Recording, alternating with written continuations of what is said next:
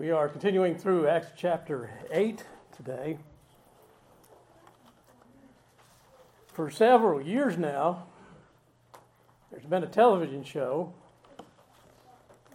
titled America's Got Talent.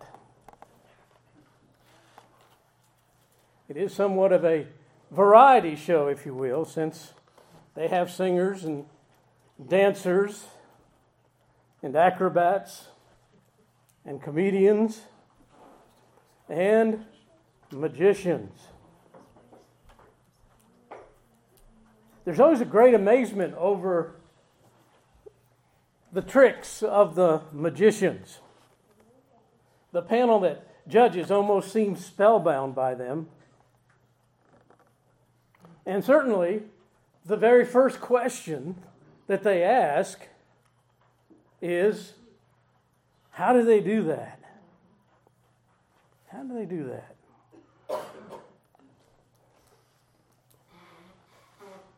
But being bewildered or bewitched by a magician is not new. Maybe the illusions are more sophisticated, but they still are illusions. Illusions are making people think something happened that really didn't happen.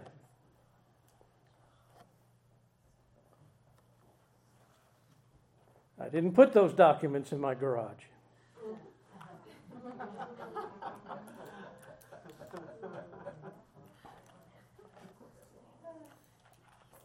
David Copperfield didn't make a 727 disappear.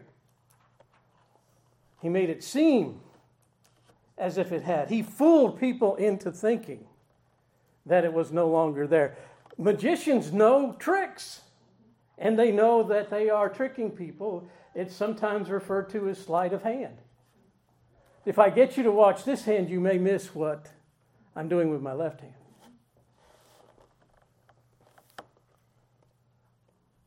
When we come to Acts chapter 8 and verse 9, we come to a magician. A magician who was quite a celebrity. And as we view this passage, there are three S's since there are some who like alliteration, that will come out. There's sorcery, there's salvation, and there's suspension. And we first look at the sorcery.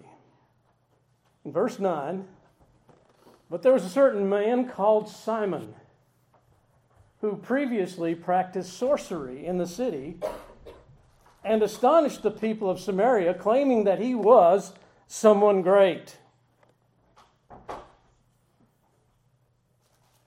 So we see this man's name was Simon, who in this place in Samaria used sorcery. The Greek word translated sorcery is where we get our word magic from. In fact, Simon is known as Simon Magus because that is from the, the Simon the magician from the Greek word for magician. He had become somewhat of a celebrity throughout all of Samaria. In verse 10, to whom they all gave great heed, from the least to the greatest, saying, This man is the great power of God. This man is the great power of God.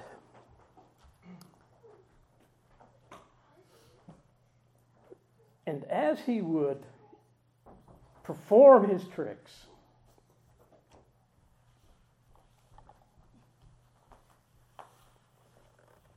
he would proclaim himself as someone great, a divine purpose, per- prophet, or person. And by his magic, he caused many to believe what he did and who he claimed to be was someone who was of the great power of God. People from every walk of life believed him. In verse 10 again, we read, To whom they all gave great heed, from the least to the greatest. It didn't matter what social status they had. They believed what he did and who he was. It was rich or poor, learned or unlearned, high or low, it didn't matter. They were falling under his spell.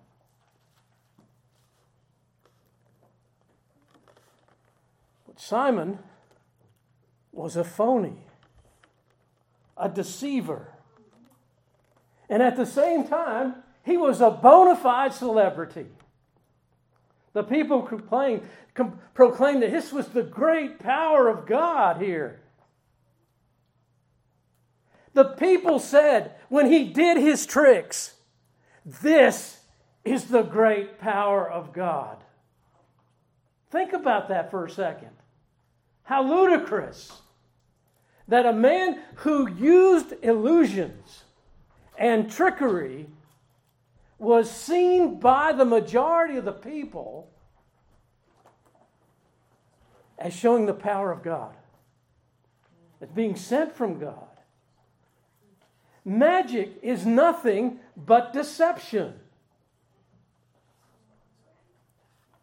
Sleight of hand. Getting people to think something happened that indeed did not happen. And verse 11 tells us this went on for some time. And the people heeded him because he had astonished them with his sorceries for a long time.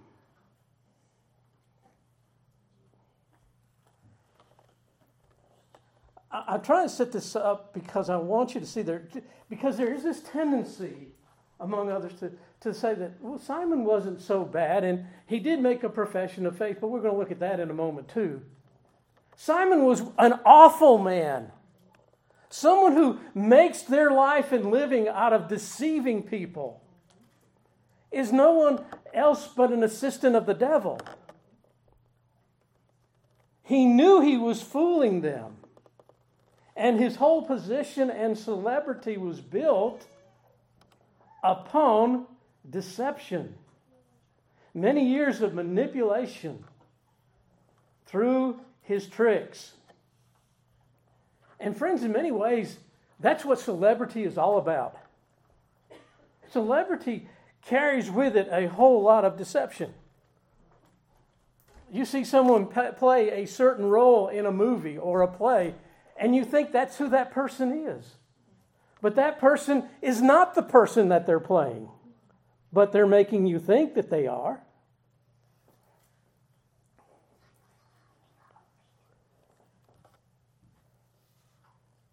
People think they know somebody. Oh, yeah, I've heard their songs. Okay. So you know them through their songs. Well, maybe. So I know Tiny Tim because I believe he tiptoes, tiptoes through the tulips. So he must be a gentleman.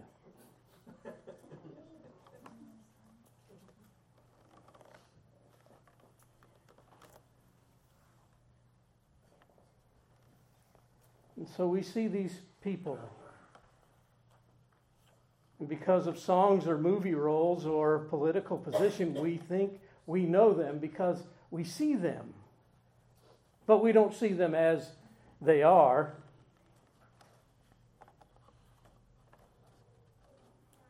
Shirley was watching an interview, uh, I think a couple mornings ago, with uh, Marie Osmond.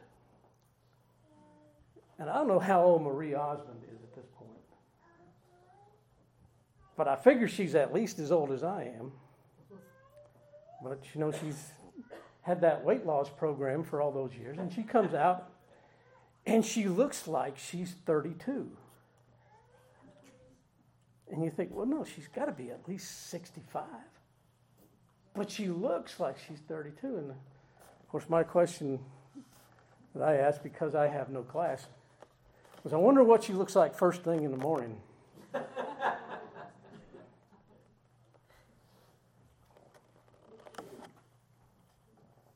You see, that's the thing. When people are all made up, we look at them a certain way as well.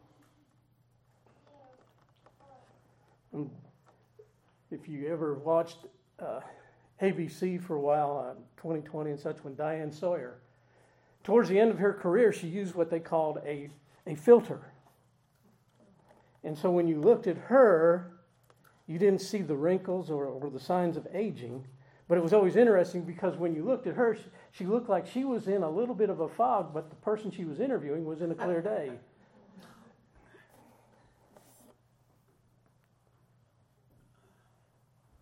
But that's what so much of what we see around us is all about deception and deceiving. But the great thing we're going to see here as we as we proceed is truth will overcome deception. It seems as if around us deception is winning. But we must remember we walk by faith and not by sight. And in the end, in the end, we know what the end is like because why? It's been revealed to us.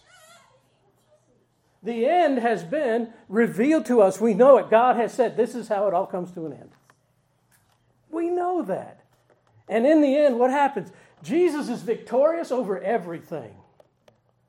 Everything that stands against God, he is victorious over it. We see that truth then overwhelmingly wins. So, my question is why do so many walk around, so many who, who are believers walk around so dejected? Certainly, what we see around us is often disappointing, but we know it's going to work out. We've been told, we've been given the end of the movie before the movie ever began.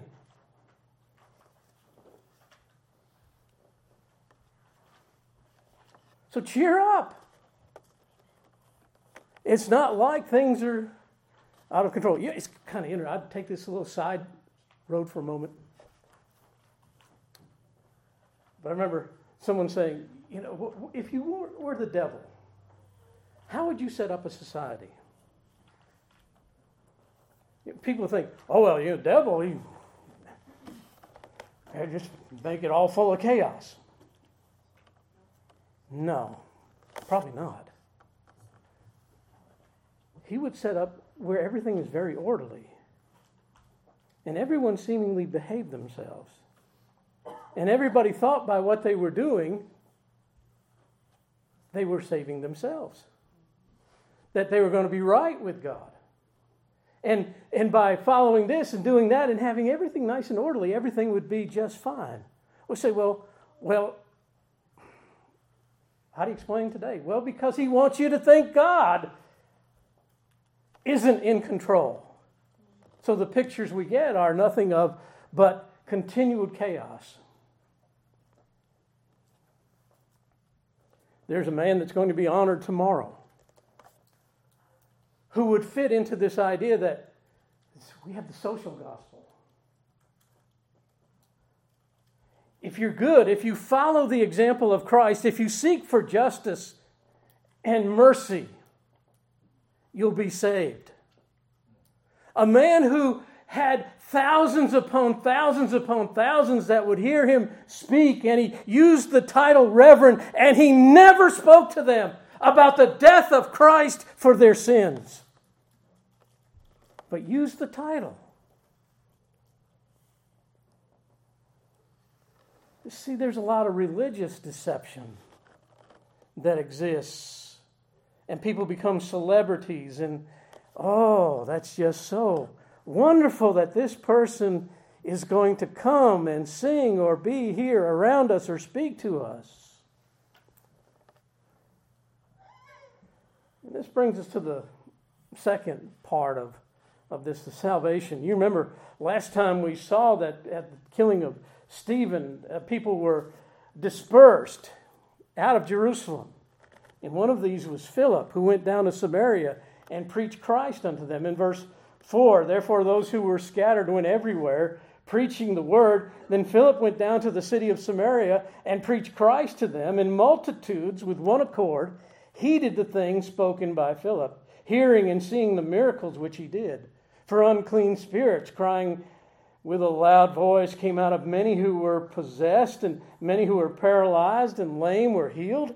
And there was great joy in that city.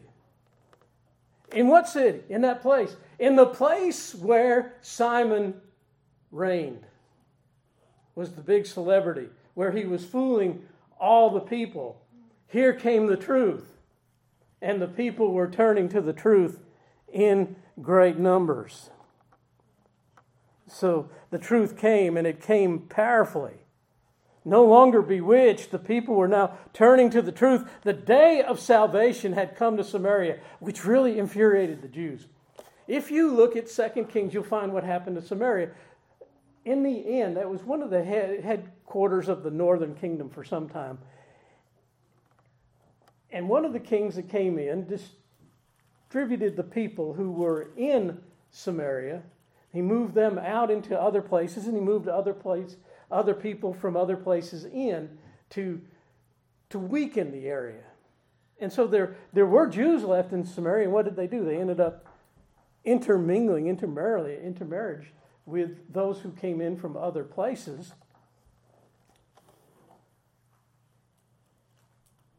The king saw that these people were not doing the religion like they should, so that he sent a priest to be among the people of Samaria.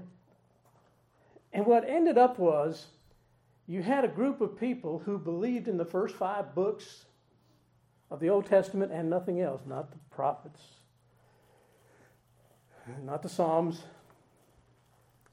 just the first five books of the Old Testament, books of Moses this, as we would see, if you remember from Jesus talking to the woman at the well, uh, Samaritans were seen as half breeds and religious nuts.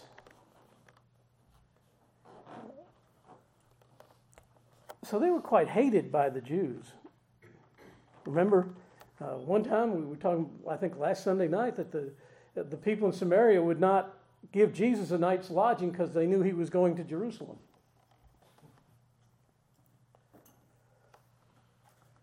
And we'll have more on that next week. But here in this place, the truth had come. And those who were in even greater darkness were being brought to the bright light. Philip preached concerning the kingdom of God, we are told.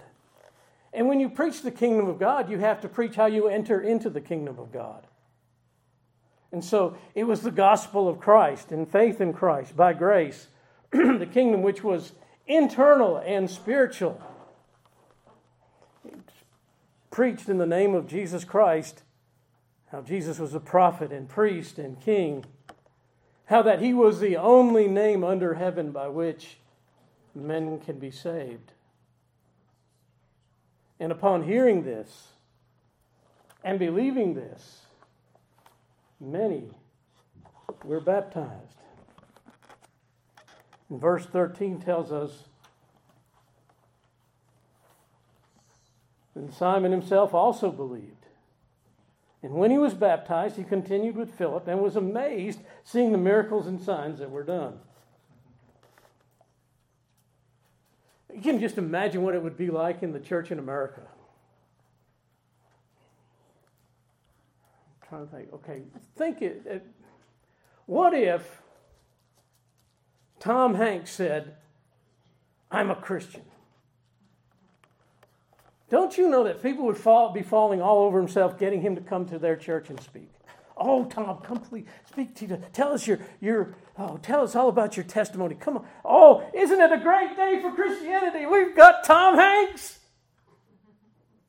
That's really going to make a big difference. People will now look at the church with respect because a celebrity is now part of our ranks. That'll be such a good thing. And no doubt that there were many who thought, well, here's Simon who has held sway over all these people. Now he's come over to our side. But what about this? Well, Simon had spent his whole life deceiving people. And now he sees his power being eroded as these people begin to follow the Christ. He'd seen his fame now being overshadowed, and it's easy to see that he remade himself into a seriously, seemingly saved soul. There are some who teach, looking at a passage like this, that a person can fall away from salvation, that a person can be saved one moment and unsaved the next.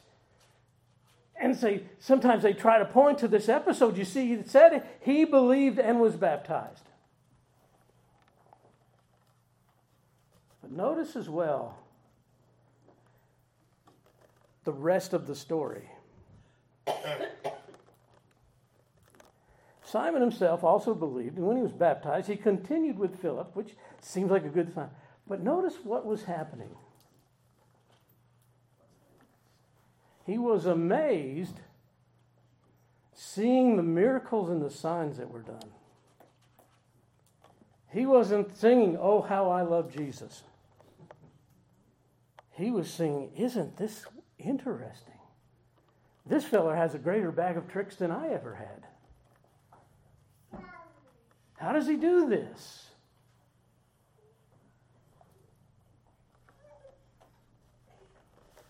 You see, he has a pretended faith. Simon made it seem like as if he believed. That's how it looked.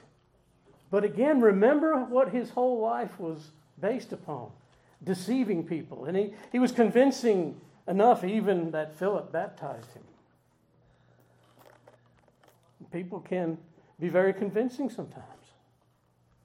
I remember one man who was seemed like he was very serious about believing and and wanted to be baptized, and I baptized him. And, and a few months later, he left the church because we had kicked Santa Claus out.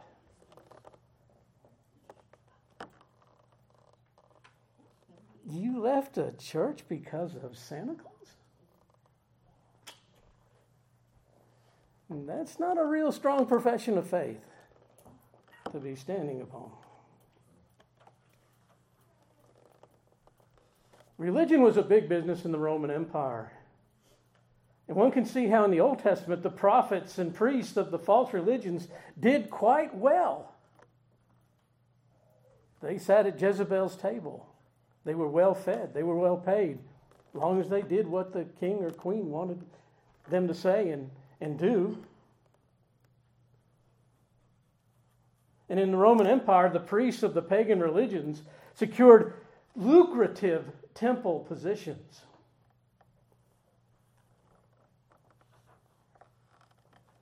Remember, Simon was thought of by the people, even before Philip came, as someone from God.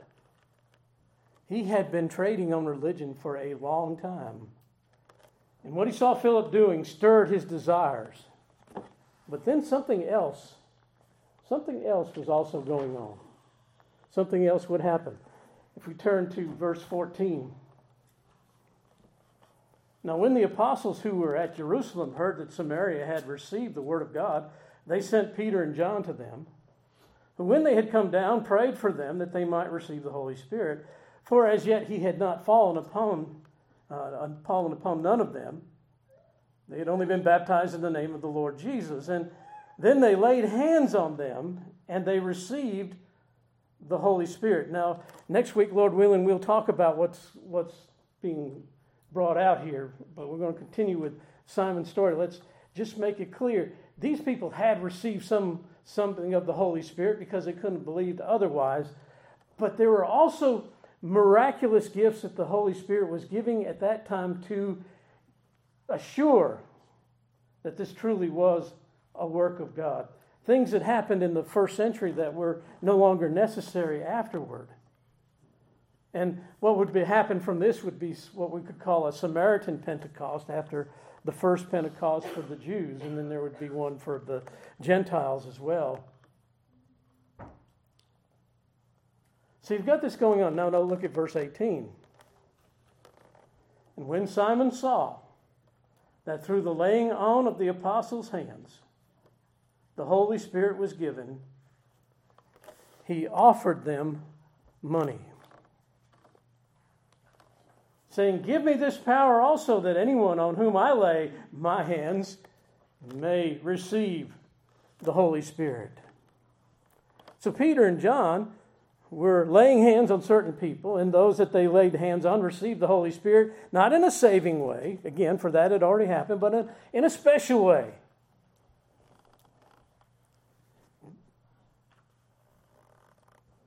A special gift giving way. That these people would have extraordinary gifts of the Holy Spirit. And when Simon saw this, we see the effects on it. He offered the apostles money Give me also this power, he says. Simon was showing himself to be one of the most lost people on the planet. Here's the world's thinking everything and everyone is a commodity that can be purchased. I can't help but wonder did he really think that Peter and John had purchased this for themselves to start with? And so if they knew how to purchase it or what the price was, then they, they could pass it on to him. He was thinking that everyone's like him.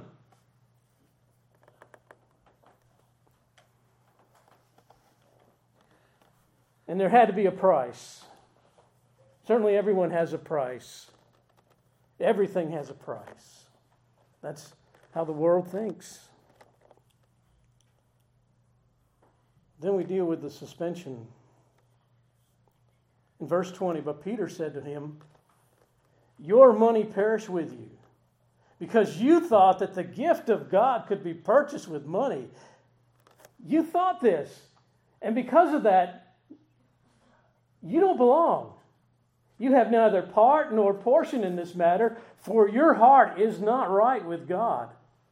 Repent, therefore, of this your wickedness, and pray God if perhaps the thought of your heart may be forgiven you.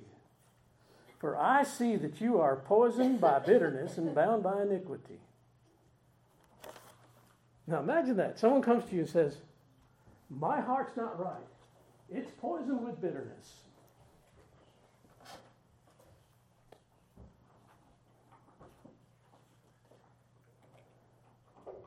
I don't understand how God works.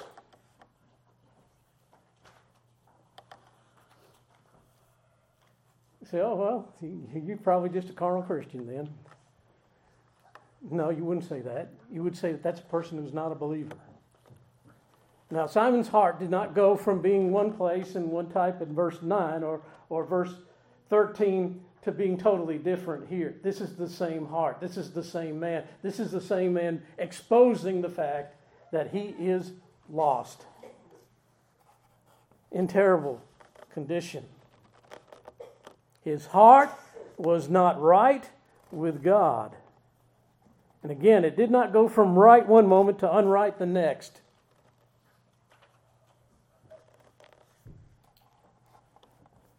It's not possible that the God who, in like Jeremiah 31, when he announced the new covenant, says, I will give them a new heart. But that new heart may be defective. We wouldn't say that. Wouldn't say that at all. If God gives a new heart, what kind of heart is that? It's not one that's going to change with the weather. And it's not going to be one thing one day and something else the next day.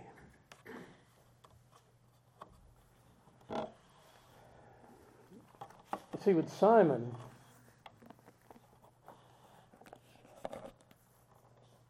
his heart was never right. And this is a problem all across time. Wherever truth is planted, counterfeit plants will sprout as well. Last Sunday, we saw the enemy attacked from the outside, outside the church. Today, we see and have seen the second internal attack. Ananias and Sapphira were the first. They claimed to be great givers to the church. They lied, and here's Simon. The second internal attack that we see for the church. If we turn to Acts chapter 20,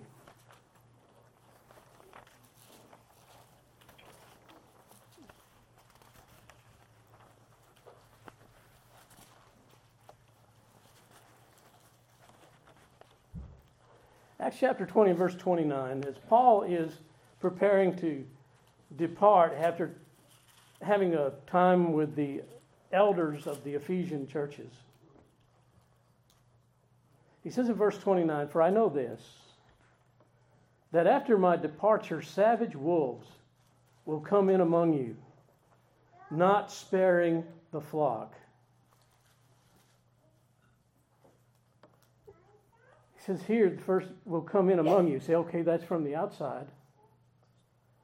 But we continue reading. Also, from among yourselves, men will rise up, speaking perverse things to draw away the disciples after themselves. Therefore, watch and remember that for three years I did not cease to warn everyone, night and day, with tears.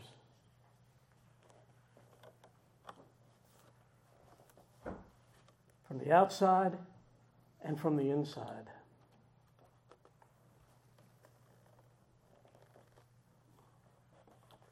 John Newton wrote, through many dangers, toils, and snares, we have already come. It's important to understand and not be moved by sentimentality. Say, well, Simon meant well. No, he never did. No, he never did. He was an awful person. And it needs to be said that he was. We don't play horseshoes with souls. Oh, close enough. No, it's either a bullseye or it's eternal condemnation. Deception has to be exposed no matter who or what the source may be. There is a term that came out of this. It's called simony, and it really infected the Roman, Roman Catholicism more than anything else, some, some of the Church of England as well. But it was the buying or selling of a church office or influence.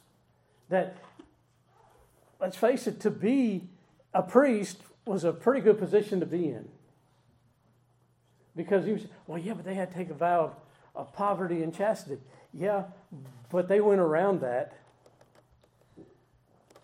And they had a pretty easy life. And so some would say, hey, this is a this is a great thing, a great racket to get into.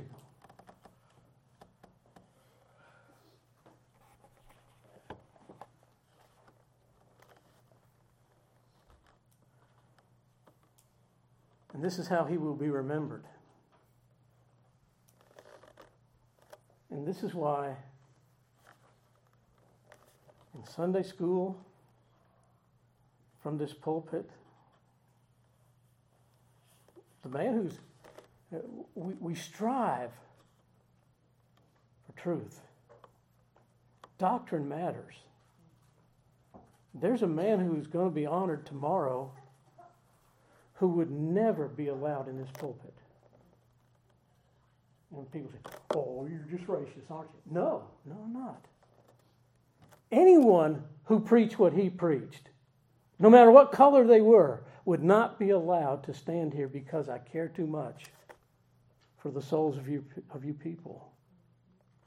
And whatever the celebrity status where he would come and say to you, well, all you need to do is follow Christ's example to be saved. What an insult. What an insult to the cross.